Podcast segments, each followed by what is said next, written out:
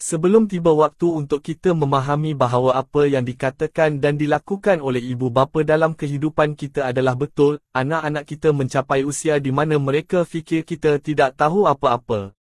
Inilah yang dinamakan karma sebagai bumerang. Apa yang kita lakukan kembali kepada kita. Itulah sebabnya berulang kali dikatakan bahawa dengan fikiran, perkataan dan perbuatan, jangan memberi kesedihan kepada sesiapa pun. Kehidupan seperti pemikiran.